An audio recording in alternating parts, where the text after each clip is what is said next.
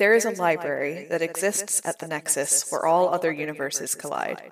Inevitably, things wind up there by mistake. Books, artifacts, people. This is the place where things from all universes end up when they get lost. This is the Eternity Archives.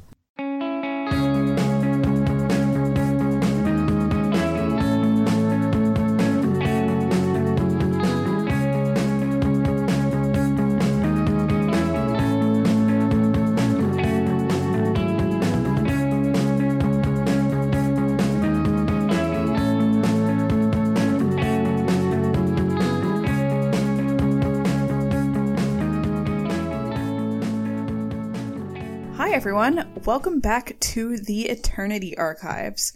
My name is Dorca, and we've got a uh, exciting game planned for you today. We are going to be playing Wanderhome, which is a game without any dice or GM. So we're all going to have a hand in this one. So on that note, we should probably introduce you to my co-hosts. Hi, uh, my name is Ziva. My pronouns are she, her, and I play Linda, the human office lady. My name is Bappy. My pronouns are they, them, and I play Rel de Jaquel, who is not really a baby anymore, but somewhere in between a baby and an adult. But not a teenager because they're not a teen either. So, you know, who really knows? Really, Real was never a baby in the literal sense. Correct. They were always an adult. Yeah, that's true. if Rel were a she, her, Rel would be not a girl, not yet a woman, so to speak. Hot references for all of the old people out there. Wow. uh, anyway, Wanderhome is a game about, in part, talking animal people. So, for our icebreaker question today, we're going to ask who are your favorite talking animals, or what are your favorite talking animals? This is was a really hard question for me to decide because I was like going through my mental list and it turns out I really love talking animal fiction just a lot. um and so I ended up on my favorite talking animals are the daemons from his dark materials. When I was a kid, I was like, I want one. Where's mine? Um, this is bullshit. I want one of my own. I just love all of them. It's just super cool to have this like little talking animal friend who is your inner self that just hangs out with you all the time. See, when you said Damons, I was thinking like Matt Damon, and I was thinking of like, oh, there's just a family of the Damons, you know, it's just Matt Damon's family. We just finished watching season three of that, so I really like that answer. Oh, I'm glad. You have to tell us what your Damon would be, though. Okay, so I go back and forth between like I want to say it'd be something super cool like a snow leopard. It would probably be one of those really pretty ball pythons because it looks a little scary and tough, but in reality, it just wants to scream and sleep all the time, and I can relate to that. Oh, yeah, mood. Big mood. I am on the other side of the spectrum and I don't like talking animals in fiction. Wow. Th- Yeah, I know, I'm bad. You're a terrible furry. Yeah, yeah, yeah. Does Stitch from Lilo and Stitch count as a talking animal? Because he's like basically a dog, right? He talks. I don't know. Is I? I'll allow it. Yeah, Okay, cool. He's he's my favorite talking animal. that's a technicality, but I think I think it's allowed. Well, my favorite talking animal. My childhood was full of Redwall. Hell yeah. So oh, Redwall's good. Yeah, I have read, well, I had read every Redwall book multiple times over by the time I was like in middle school or whatever. I think a few more came out like after I graduated to more adult books. So there are probably a few out there that I haven't read. But the ones I have read, I read so many times. I still have a few on my shelf waiting for my uh, nibblings to be old enough for me to pass those on to them. I, I think Redwall is how Ziva and I became friends. It is. Yes. Yeah. Our first, the first time we hung out, we ended up talking about Redwall for like literal hours. I had to confirm because I wasn't, it was so long ago that I wasn't sure if that was real or if I had just imagined it. So, Redwall fever dream. No, that happened. I remember. yeah, we bonded over Redwall. That's very cute. Yeah. It's also a good answer, especially for Wanderhome, which has big Redwall energy. Wanderhome does have big Redwall energy and I would argue big Redwall influence.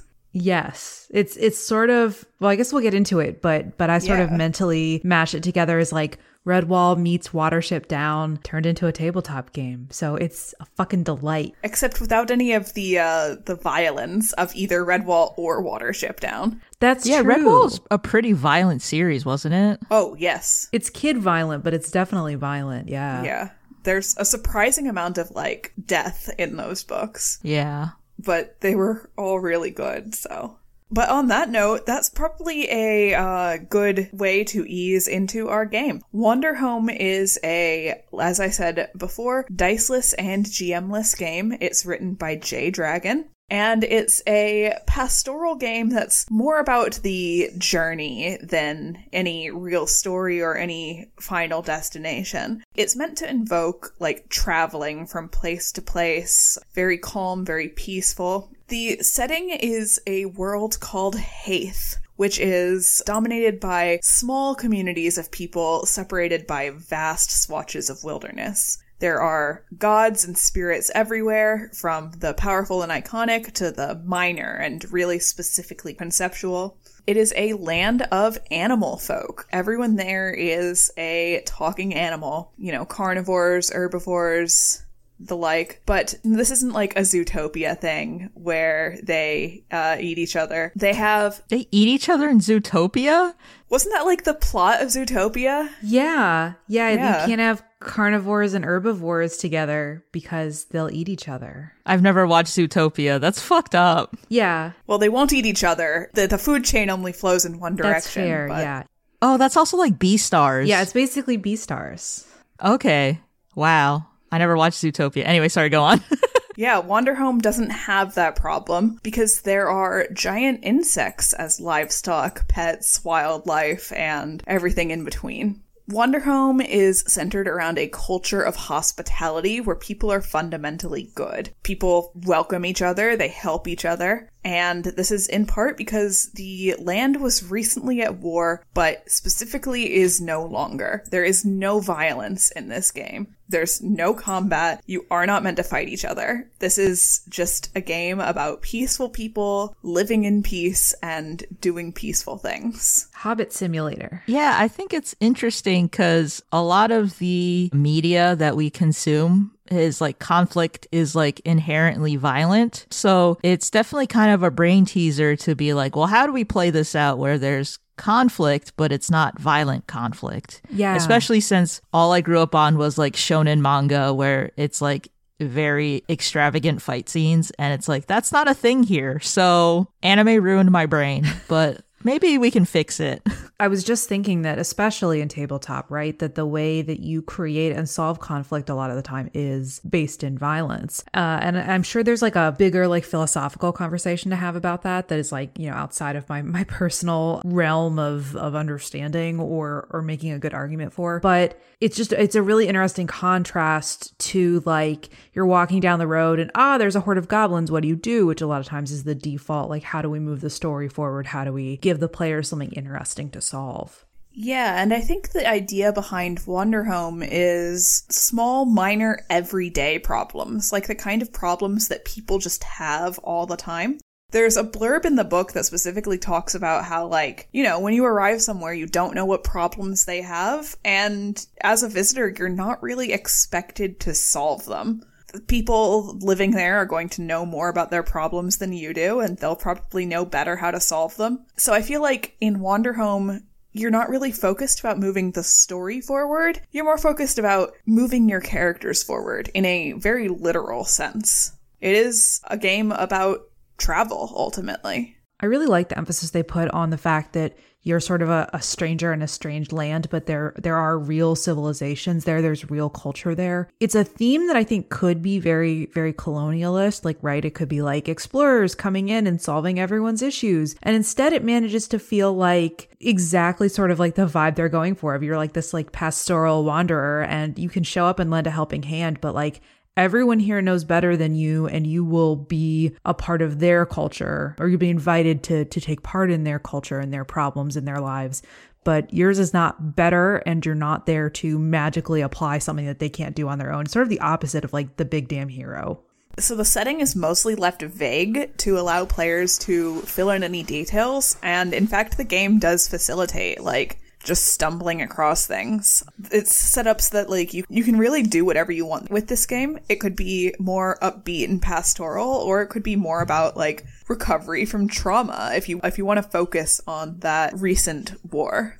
And there are options for the game to be more mundane or explicitly magical. But again, there's no combat system, there's also no magic system. All of these things are very uh, abstract.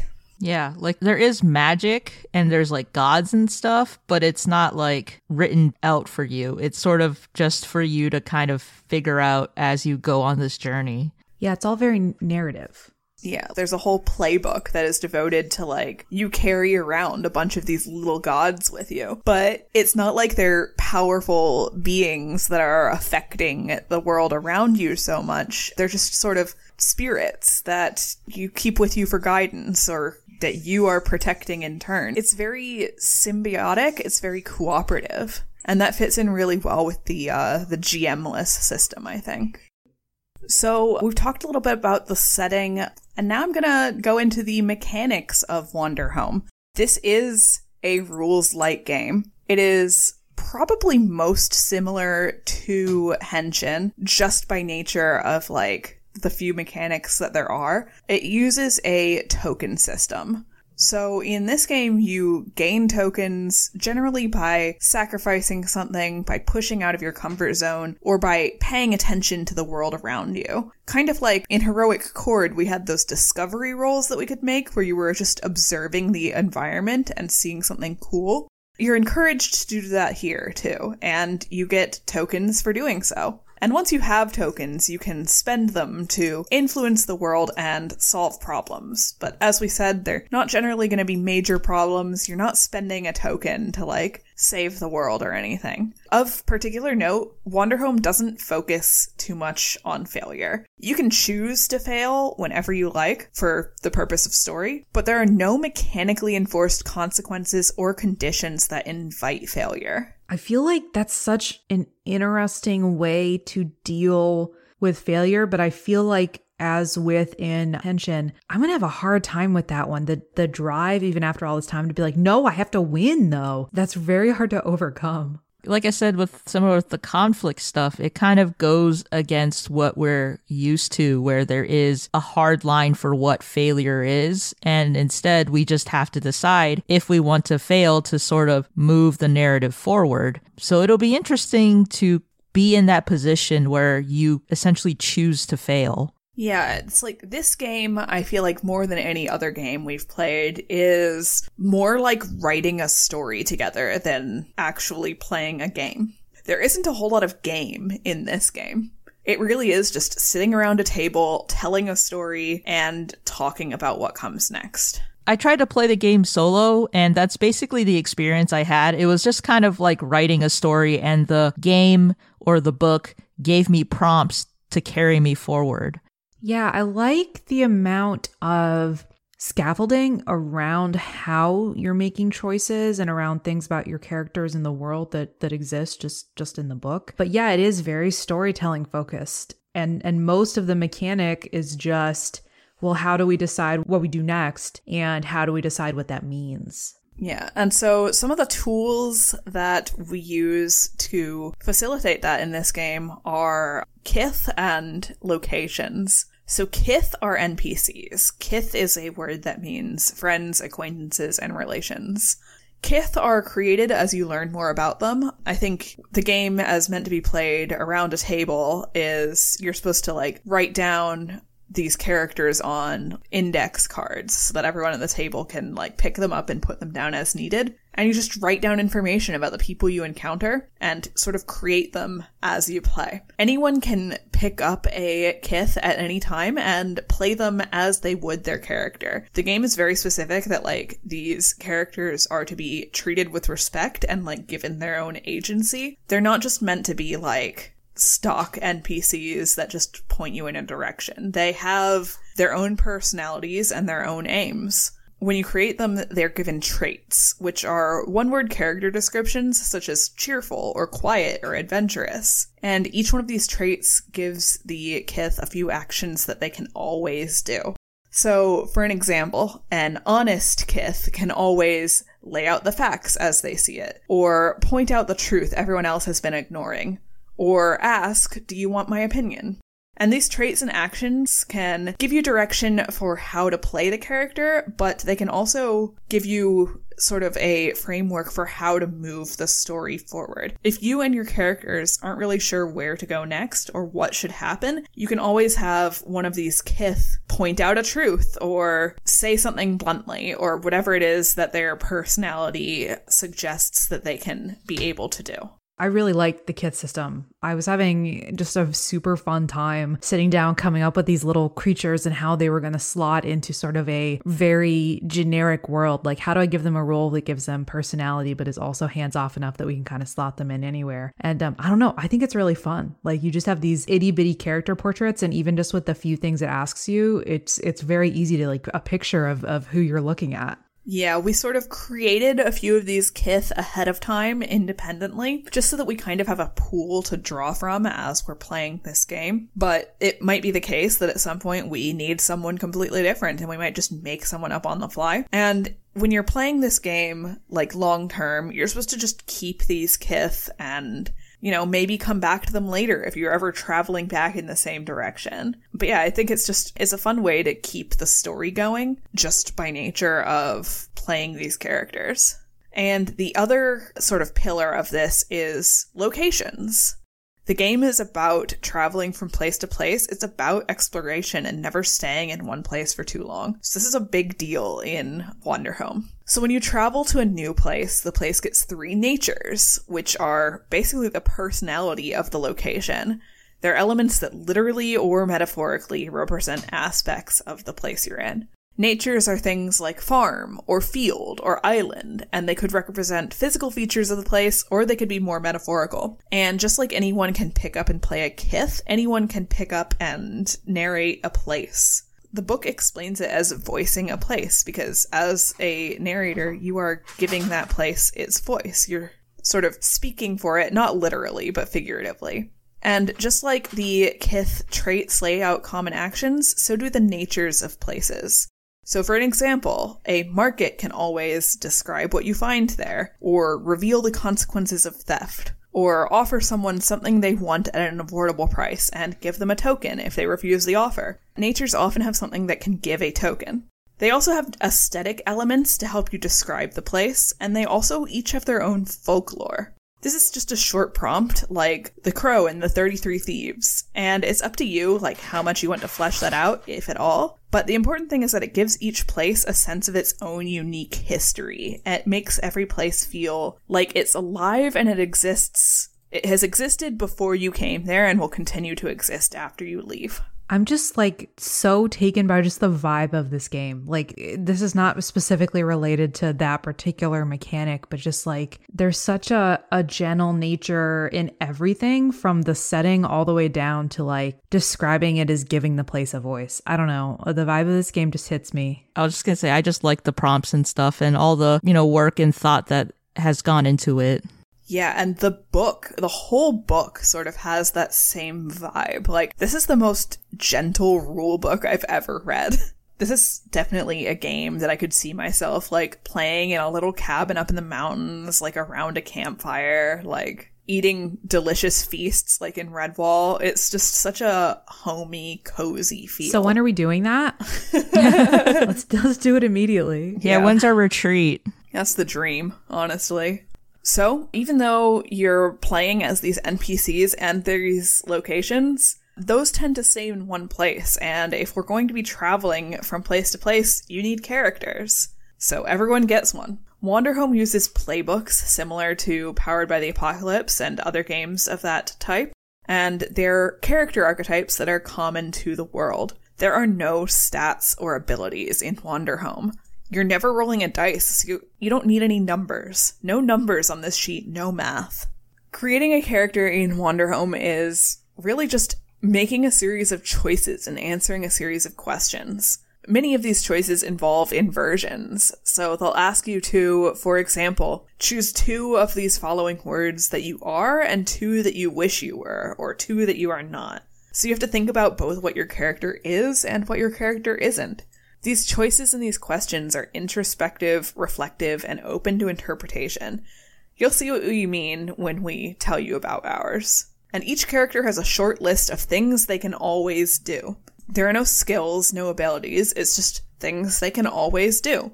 This is meant as a toolbox. It's not an exhaustive list of everything you're capable of, and it's not a decisive way of solving every problem. It's really just a snapshot into who your character is and how you might choose to play them. I love every single character class every single one. I had an incredibly difficult time choosing what character class I was going to play because all of them have these like little spots of I don't know how to even describe it, like these like little spots of wonder in them. Like I was going through like, oh that one sounds fun.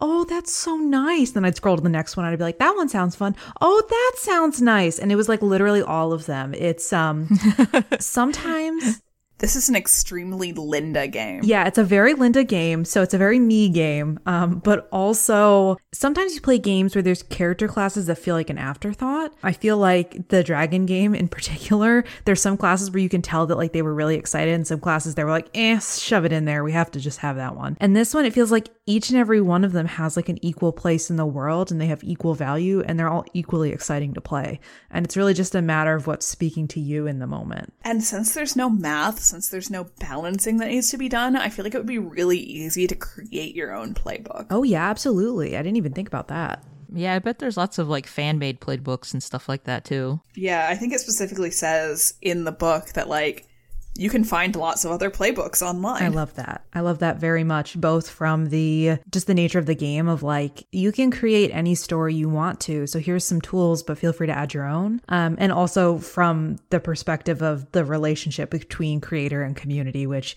um, is a bit of a topic at the moment. But I think that it's it's always really awesome when you're reading a game and they're like, "You guys want to add fan made stuff? There's lots of cool fan made stuff out there. Go for it." So yeah, no combat, no math, no abilities, but your character can still advance and level up in a way. So Wanderhome is a game about travel and journey and also the passing of time.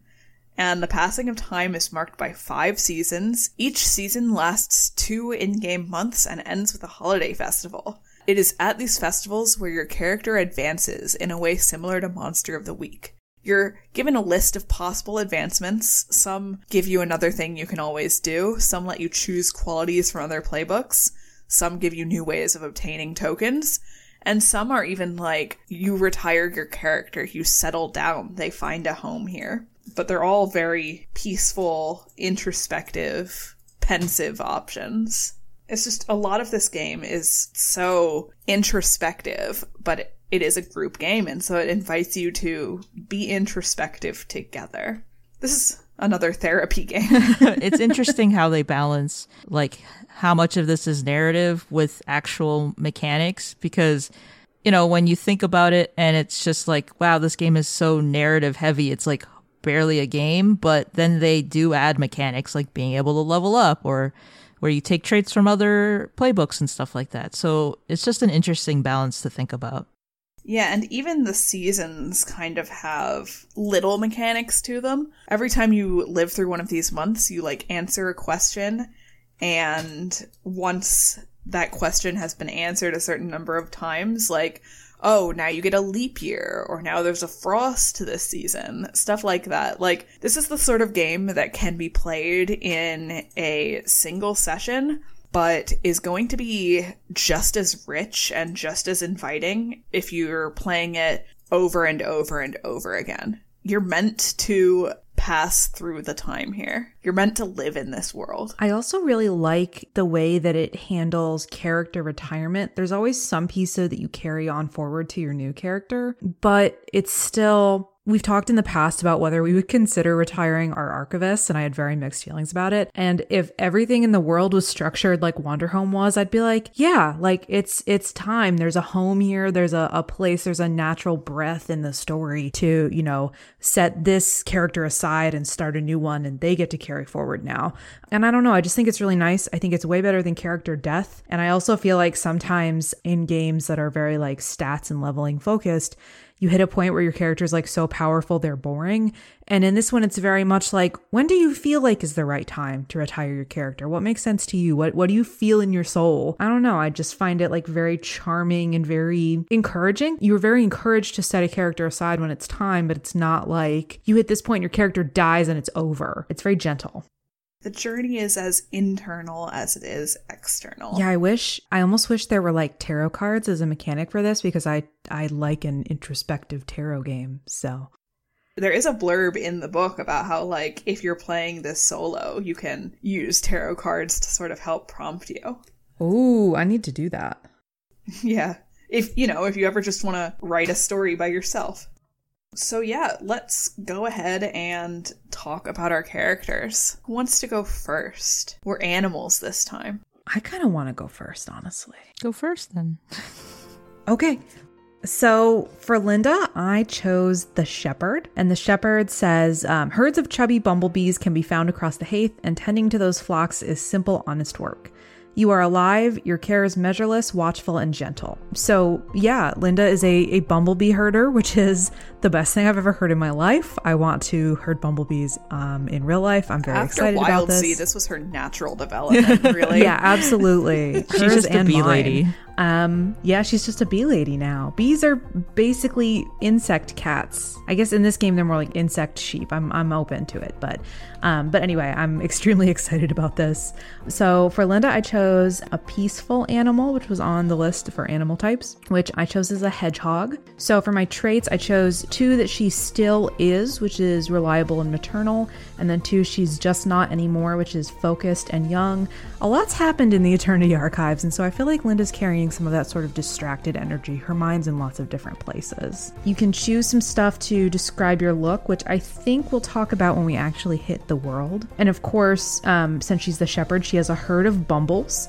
And so the bumbles that she can always pick out from the crowd are um, the cutest bumble, the most anxious bumble, and the biggest bumble. And those are the same one. I'm just kidding. They're all real. oh God. Real is the cutest. Um, and then she also has one item that stays by her side, which is a tall crook that reminds her of her mother. And then one item she needs to let go of, which is a bandana that displays your high rank within the Shepherd's Guild. Do we want to do the ask one to the left and ask one to the right questions? Yeah, let's go ahead and do that now. Okay. So um, let's go ahead then and do the ask one to the left and ask one to the right questions, which are just sort of developing your characters. Ooh, okay. So Linda wants to ask Rill, do you think of yourself as part of my family? Oh, interesting. I think Real is warming up to that, especially because they were slash are very close to their family. It's not like their family's dead. And being the youngest of the group and kind of having that dependency on other people and Linda sort of being, you know, like the mother hen type, I think Real has kind of like latched onto Linda a little bit and and can definitely you know see themselves as like part of this little uh, archivist family So then I think Linda wants to ask Zen, how did I help bring you back when you felt lost? So I think Zen has a lot of unfocus to her. She's really only sure of herself when she is fighting and winning. That's kind of her identity is kind of caught up in that. And we've been doing a lot of losing lately, and she's had to grapple with like herself in a lot of ways, some of them literal. And I think Linda is sort of this maternal presence that Zen doesn't really have any experience with. And has been missing in her life. And so I think Linda is sort of a grounding influence. team mom team mom team mom Absolutely. Yeah, absolutely. All right, why don't you tell me about your talking animal? I want to hear Uh, I can go next. Uh, let me let me it. scroll back up. So for real, I picked the caretaker, and the blurb that they have in the book here is: someone must pay attention to all the small and forgotten things in the world. Someone must listen to the voiceless. You are alive. Your care is tender, supportive, and silent. So for the animal, uh, I picked a quiet animal. I picked a sheep for real, and I just imagined them as a little animal crossing sheep. And for the traits, the values, it's choose two, you value being, and two, you feel exhausting to be. So the two value traits are gentle and reflective. And the traits that are exhausting for real is uh, I picked masculine slash feminine and expressive. So for the choices that the caretaker has, it's choose up to five friends that hide in the many shrines you carry with you. So I picked three. I don't know how to pronounce this. It's spelled I A, so I'm just gonna Aya, I guess something like that, is a god of a misplaced kiss, and they're a caring god. I am also carrying a nameless god that's been hurt, and I'm offering shelter to. And Dulcet, who is a god of tiny melodies and has some kind of magical glamorousness to it. For my items here, it says choose one ceremonial object you still honor and one you cannot treasure any longer. Uh, so the one I still treasure is a wooden walking stick adorned with feathers and runes uh, passed down through generations. And what I can no longer treasure is a handbook attempting to name all the gods written by a poetic writer I once loved. So, for asking one to the left and one to the right, let's see here. Zen, what do you know about the world that I don't? Ooh, that's a good question. Thank you, Jay Dragon, for these wonderful questions. yeah. I think, um, hmm. I can go to Linda first if you want to think about it. No, it's in my head. I just need to make it into sentences. Okay, that's fair. Just project it into my brain. I wish we could do that. All right, listeners, I'm going to project this answer into all Oh of your my head. God. I mean, technically, that's what a podcast No, is. that's it's us projecting Fucking our crazy. oh my gosh. I'm out. I just need to lay down the rest of the day. I can't. That's so nuts. I think Zen knows better how to survive than Rill does, frankly. Like, Mm-hmm. Rill is from a generally sheltered upbringing and like, In like a, very modern like, society.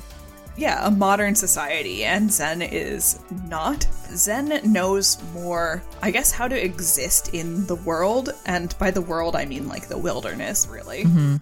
More in tune with like nature, more in tune with like her surroundings. But I do want to clarify that like Zen is better at surviving, but maybe not necessarily at living. That makes sense. Linda, do I listen to you when you feel small and forgotten? Oh, these are good questions. Thanks. I can't take credit for any of it. So I think I think if Linda felt like being small and forgotten with anyone, that it would probably be Rill and Zen. Probably slightly more Rill because they have maybe more of a Empathy. uh it, no more of like an emotionally open bond like Rill tends to talk about how they're feeling more than zen does but i also think linda's very hesitant to show that side of her where she feels small and alone and unheard yeah. maybe in dungeon bitches a little bit mm-hmm. But it's like she's kind of taken this mother team mom role, which might Yeah. stop her from, you know, expressing herself. Allowing herself to be vulnerable Yeah. herself. Right. yeah. Yeah. So I think I think Linda feels like if she was in that position that she could talk with Rill and, and Rill would, would do their best to listen and, and not be like a, a dick about it. um, but I do think that Linda hopes that she doesn't have to do that very often. She's very internally emotional. Right. Makes sense. Do y'all like how much of our character development comes from making character sheets? That's the whole point of a of a tabletop game with metaplot. yeah, yeah. I feel like we learn as much about our characters like just doing this than we do actually playing. I mean, that is like a third of our show. Yeah. All right, so it is Zen's turn. My turn. Zen is the vagabond. The blurb for that is The world's taken everything from you, beat down on your shoulders, and given you an aching heart. Some people think you're a criminal or a monster. You know what you are. You are alive. Your care is invisible, cautious, and unimaginably deep. Zen is, in this world, a Gila monster. I googled coolest lizards. A Gila monster is a cool lizard. Very true. Yeah. So next I had to choose two you call yourself and choose two you staunchly insist you're not. Zen will gladly call herself a flirt and a monster, and will staunchly insist that she is not a hero and she is not a liar. Next is choose two crimes you've been falsely accused of and two you're actually guilty of. She's been falsely accused, unfairly accused of wrecking marriages and stealing hearts, and is actually guilty of betraying her kingdom and betraying her family. Next was choose one you carry with you and one that's been stolen from you. What she carries with her is a pink orchid, the symbol of her time with the rebellion. And one that's been stolen from her is a beautiful necklace acquired from an ambitious noble. Some questions. Question for Linda What do I still have to do to earn your trust? Oh man. I'd say on the whole that Linda trusts Zen, but I do feel like sometimes Linda feels like Zen is withholding things from her. And the fact that, that Zen has done that in the past maybe has put Linda on edge about feeling like she has the full picture of Zen at any time. So I think for Linda, Zen would have to really take the time to be like, here is the whole picture. I'm not leaving things out. But I also don't think that's necessarily realistic because I think Zen is very practical um, about what she's willing to share and what she feels like is better saved for later. Yeah, it's kind of funny because it's like Zen is very open, but at the same time does have like these secrets. And like Rill is very quiet. And like they have definitely kept secrets in the past, but Rill is very quiet, but like they are also pretty open internally about stuff. So it's, it's just an interesting dichotomy, I feel like. It's, it's a good foil. yeah. Yeah. And to that note, Rill, how did we get off on the wrong foot? I think just by being from these different, very different societies, just like Zen has killed people and had to fight, and Rill is an Soft. introverted, yes, is introverted and soft and stays inside all the time and doesn't want to kill or do any of that kind of stuff. And, and has that reluctance to move forward with things they need to do because you know like they don't want to hurt other people and sometimes in the situations they've been in people have had to be hurt and i think they're growing to be more decisive probably with like zen's influence but i'd say that's a way we got off on the wrong foot Yeah, that makes sense. I also, we all skipped some things you can always do. I do want to share those just because I think they add a lot of flavor to the class. oh okay yeah Yeah, let's do it. So, some things the vagabond can always do be somewhere you're not supposed to be, have something you're not supposed to have, mutter something you're not supposed to say, lie, say, I have a bad feeling about this, and ask, Do you trust me? And the other person gets a token if they say yes. For the caretaker, there is pause, tilt your head to the side and keep going.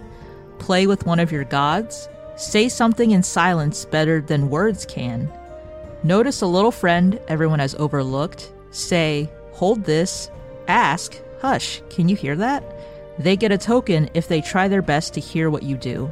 So, for the shepherd, some things you can always do are pat a bumble on its head, stare off into the distance, make an offhand observation that turns out to be correct, rest your back against something and take a moment to breathe, say, they're friendly, don't fret, and ask, Can I teach you something someone once taught me? They get a token if they say yes and learn. I don't know why I w- I thought you were going to say pat a bumble on the butt. I mean, if I could in real life pat a bumblebee on the butt, I would absolutely do it. It's probably real soft. it's probably real fluffy. yeah. But yeah, I feel like those really highlight sort of the flavor of the game and like sort of the abstract ways that you can use your class to sort of move things along. Because like these are things you can always do. So I can always at any point decide that I am somewhere I am not supposed to be and then see what comes of that. Again, there's no dice rolls, there's nothing stopping me. And in fact, that's part of the class. It's part of the playbook. It's a staple of my archetype. And I think I think it'll be interesting to play with those and see how it facilitates a story like this. Yeah, I'm both very excited and very nervous because it's been a little bit since we played something that's this freeform. Um, and so I'm I'm just very excited to see where this game takes us. I no longer know how to play games. Just in general. Just in general, I know no joy in my life any longer. But maybe, maybe this game can bring back some light. Well, it's good to know that if we set down like Candyland in front of you, you're going to be like, "What the fuck is this? I don't know how to play this." what the? What is this monstrosity? Bappy, we played Wingspan together last week. oh yeah, that was fun. oh, I just got Wingspan. This has nothing to do with the podcast. I'm excited. It's to very it, good. Yeah, it's about animals. Yeah, it's it's relevant. Okay. Everyone play Wingspan. Yeah, we should play Wingspan and learn how to conserve birds. All right. I think we've covered everything regarding the game and regarding characters. Does anyone have any last thoughts or see anything egregious that I've missed? No, I just No, I think that's yeah, I just want to say that I I'm really excited about this game. It's got good vibes, and I think we're gonna get just about as much character growth as we did during Dungeon Bitches, but in like the gentlest, sweetest way possible. in a in a nice Yeah. way. This is Dungeon Bitches is the mirror universe version of Wanderhome. All right. So, I guess there's nothing left to do but play. Let's do it. yeah, let's do it. So, the library has been quiet lately. You would think it would be the other way around with everything that's happened, with so many new discoveries, new realizations about the nature of this place and who your enemy is. You would think it would be bustling with activity, with people trying to figure it out, with people mobilizing. And it's not like that. It is people mostly keeping to themselves, partly out of suspicion. We know that these other people look like us sometimes, and so there are archivists in the library who don't know who they can trust. So they're sticking to their small groups of close friends, close associates. Some people are just off doing research in private, trying to solve the problem as best they can using the many resources that the library has available. And it also just seems like people are getting sent out on missions more and more often, which means that at any given time there are fewer archivists in the library and more on the ground. So it's been quiet. It's been a little weird. It's been a little uncomfortable. So, this is an introspective game that we're playing this time. I don't really care what everyone's been doing. I want to hear about how everyone is feeling and what everyone is thinking. What have you been thinking about since our last mission? So I think Linda is torn in a lot of different directions right now. She's feeling very adrift, which is a place she hasn't been in a long time. She's used to, I mean, one of the reasons that she does perfectly well as an office lady is she likes having a lot of stuff on her plate, but lots of relatively small stuff. She loves working nine to five. She loves coming in and organizing her desk and being told exactly what she's going to be doing that day. Um, you know, and then there's plenty of room to spin off from that, but she likes to have structure. And so, not knowing what is going on at any moment and having to tackle sort of these bigger questions than she was originally thinking and needing to understand more about the world and the universe and not really knowing where to start. She just feels very adrift. The fact that it's been so quiet and there's been a lot less opportunities for like book clubs and interviewing people to learn where they're from so she can start piecing together a better picture of the world, all of that has her feeling a little bit uneasy too. But mostly, she's trying to figure out where she needs to go next to solve all of these problems. She needs to figure out how to help Zen get back. She needs to figure out how to help follow up some of these things that they've run into on missions that she wants to go back and help with. She needs to figure out if there's a way to get in touch with her family on regular human Earth. And so she's just feeling very, very adrift and honestly kind of alone right now. I think Rill has been pensive and really looking inwards to try to figure out how they can contribute more and just be more useful, especially with like the whole break in in the library and with the, you know, the past few missions have involved a lot of people like just these small people who have this huge responsibility on their shoulders, whether it's for a group of people or for an entire civilization or what have you. They already felt small. And I think now they feel even smaller. Like they know they're just one person but you know before maybe that was from a like a depression anxiety viewpoint where it's just like oh i'm just i'm just one person just like you know i'm no one. And now it's more like oh like th- this world is so much bigger than anything i know. And so now they're just trying to figure out something to be not necessarily more productive but just they're trying to find or gather their willpower maybe in a way. So yeah Zen, likewise, she feels like she's found herself in the same position over and over again, where suddenly she has a lot of responsibility that she didn't ask for and does not want. This happened back in her home world where she realized she was going to be expected to rule a country one day.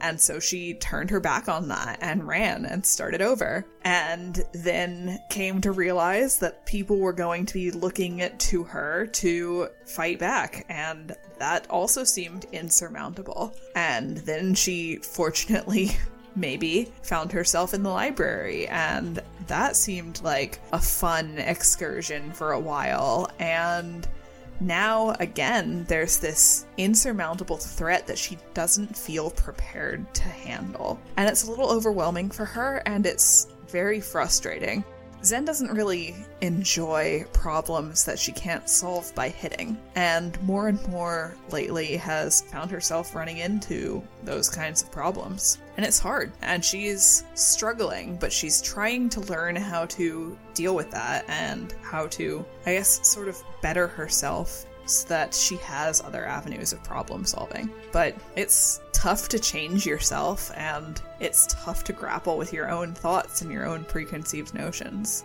So, since we're all sitting alone with our thoughts, it's probably a relief when the journals finally call us back to action. Our journals buzz wherever they are, they get our attention in whatever way that they typically do. And when we open them up, it's not the words that we notice first this time, it's more of a feeling. When you open your journal, you can almost hear birds chirping and the wind blowing. You can almost smell flowers growing, just the calm of nature. And then, out of all of that sensation, you can pick out the words travel to Hæth and help with preparations for the festival. And that's where we'll pick up next time here on the Eternity Archives.